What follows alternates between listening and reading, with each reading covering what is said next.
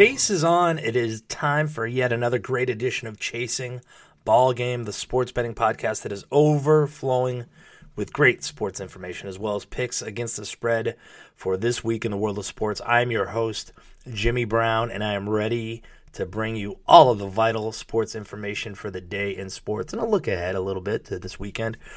For those that are new to the Chasing Ball Game podcast, let me break it down for you. It's fueled by chasers. Chasers are fans of the show or people who share sports information that I use right here on the show on a daily basis. Chasers are basically just passionate sports fans because, look, if you want to get the best information about a certain team, where would you go? The fans. I mean, they know more than anybody, so feel free to hit me up on Twitter. You can find me at Chasing Ball Game, and all you got to do is follow or just send a message to me either way. And once you send a message, share some great information, I'll share it right here on the show because that's what the show is all about, is sharing information, and getting everybody the information they need to know on their favorite sporting event or what they're betting on, that kind of thing. And a special thanks to new followers, Chris Ankers and Kevin Richardson, for becoming the latest chasers to join the show. But let's get things started. In this midweek edition of Chasing Ball Game, I'm going to break down some big college football bowl games. I'll hit up the NBA with Betting the Buckets, and I'll put out an early NFL pick. That's a special little New Year's gift to all of you. As always, the show is blazing quick with winning picks, so let's get started and let's go bowling. Look, college football season, it's in full swing. Not one, not two, not three, but four great bowl games to watch. And the last Chasing Ball Game podcast, I badly backed Vanderbilt, but I am back for redemption. And if you saw yesterday, you know yesterday was a great day. Four underdogs covered yesterday. Not only that, a few of them won outright, not to mention the fact that all of them also covered in the first half. So if you were on underdogs yesterday, you had a pretty good day overall. For today, I know bowl games. Look, two of the four games on tap for me today. I'm going to start with the Russell Athletic Bowl, and that's the game between the West Virginia Mountaineers and the Miami Hurricanes. Miami announced that 7 players did not make the trip after failing to meet the standards of expectations set by the program. Pretty vague, but don't overreact to this news. When this kind of news comes out, first of all, it happens every bowl season. Some team, some player gets suspended. But most of the players that were suspended are either freshmen that either did not play or they used maybe sparingly small roles during the regular season. So I don't really think that's a big situation for Miami to deal with. Plus, motivation is everything. Miami hasn't won a bowl game in a decade. They're looking to build momentum for the future under Mark Richt, and they've won 4 straight coming into this contest. Another key is the defense. This is a Miami defense that allowed only 18.9 points per game. West Virginia, of course, they have a fantastic offense, and they have motivation as well. But look, if it comes down to kicking game, if this gets close, Miami has the edge to me. Michael Bagley, 10 of 11 on field goals of 40 yards or more. He can hit the deep ones where West Virginia, they cannot. Not to mention the Mountaineers, 6-14 against the spread in the last 20 against the ACC. Also, 1-6 against the spread in the last 7 bowl games. I'm going to make this pick quick. Give me the Hurricanes. They're dropping about 2 points. They're not getting a lot of love. I really think it's because of that suspension thing. But overlook it. The Hurricanes win this one. They win it big. In the second game, I'm going to look at the nightcap between the Kansas State Wildcats and the Texas A&M Aggies. It's the Advocare Texas Bowl, whatever it is. I know they name them all sorts of crazy things this year. But this, to me, is going to be one of the better games of the day. The home field advantage belongs to the Aggies in this game. They're going to be – because this game's held in Houston, so we'll give it a sort of a home field advantage since it's closer, of course, to Texas A&M. But Wildcats, they travel well, and they come in on a 3-game winning streak. The Aggies, they're kind of heading the other direction. They've lost 3 or 4 games. Wildcats also have some motivation to do well. K-State hasn't had the best luck in recent bowl games. How about this? 1-7 in bowl games since 2002.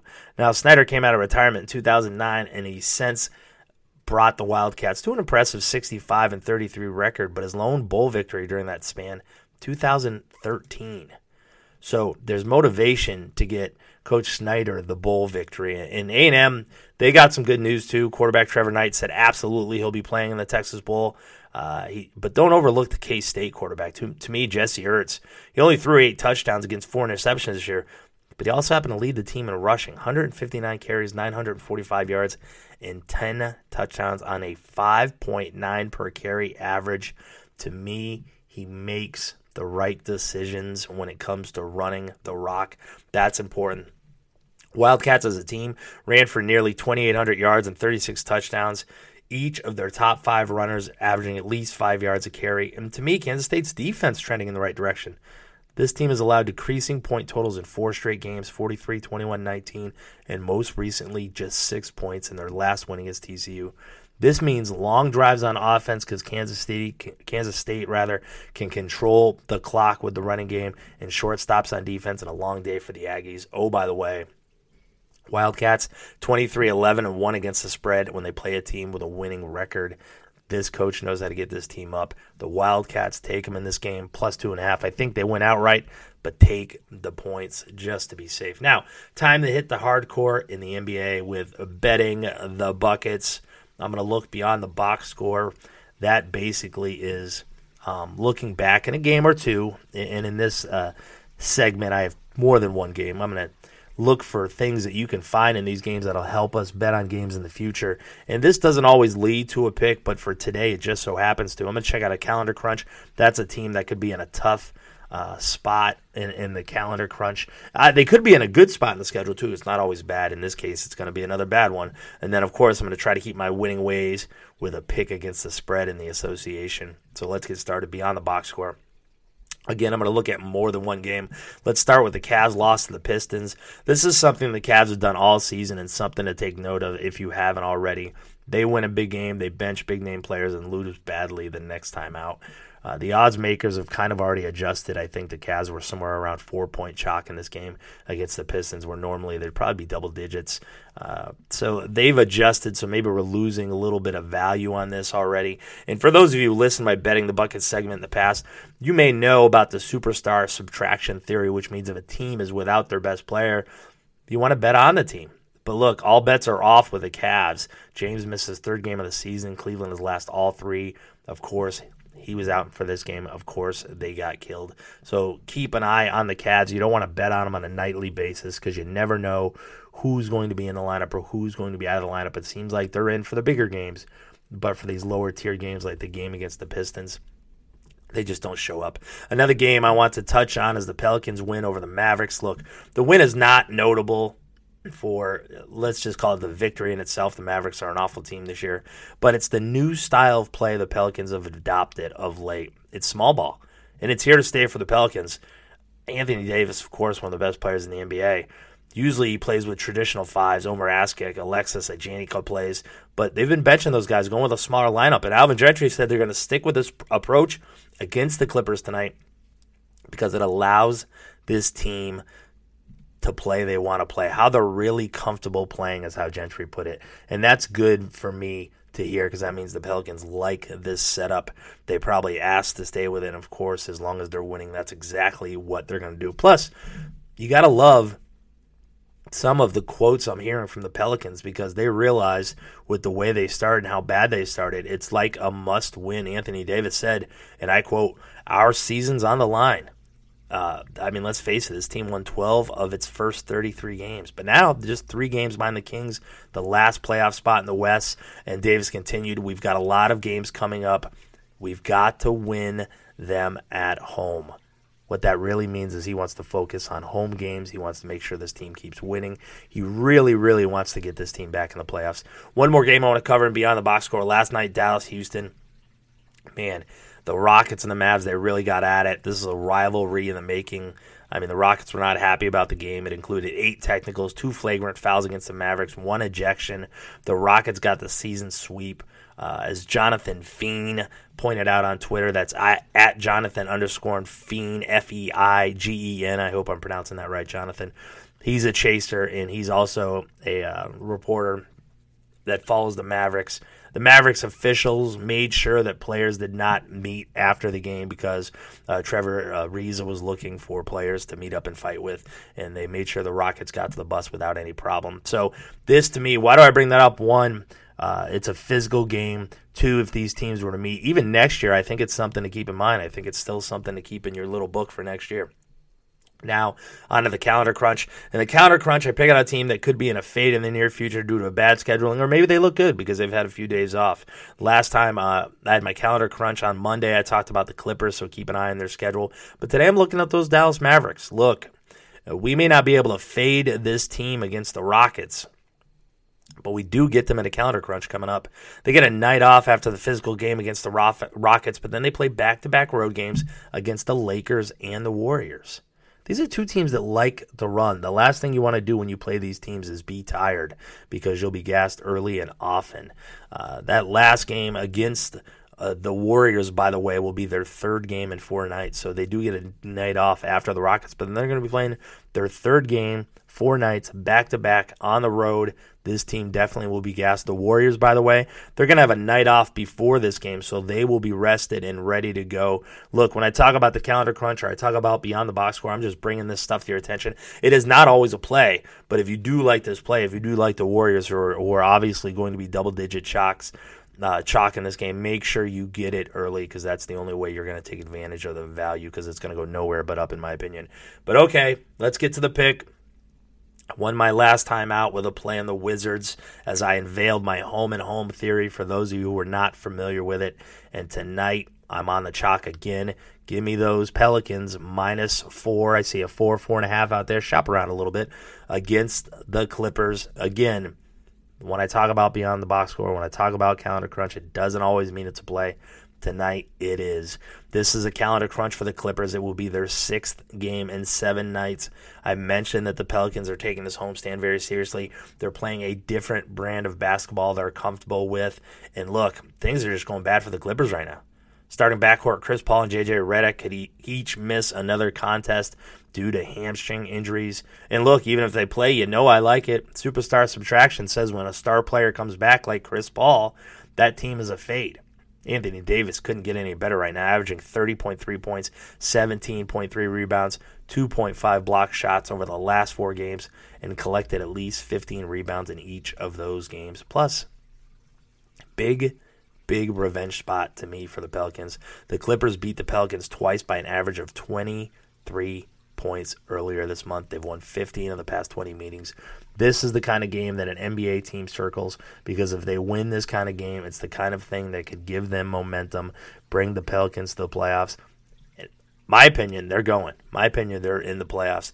Clippers 4-12 against spread in the last 16 games playing on 1 day's rest and 0-4 against spread in the last 4 games. And look, I already told you how dominant the Clippers have been against the Pelicans, but they're only 4-13 against the spread in the last 17 meetings in New Orleans, which means they don't get up for this game. Don't forget, Chris Paul used to play in New Orleans, so probably some distractions for him as well. Give me the Pelicans -4, 4.5, even if you want to take it. I think they win by double digits. I think this is a big win for the Pelicans and something that will get them into the playoffs. Take the Pelicans tonight and win big, betting the buckets. And before we wrap things up with the NFL pick, first, let me take a minute or two, and not even a minute, a couple seconds, to tell you about MyBookie.ag.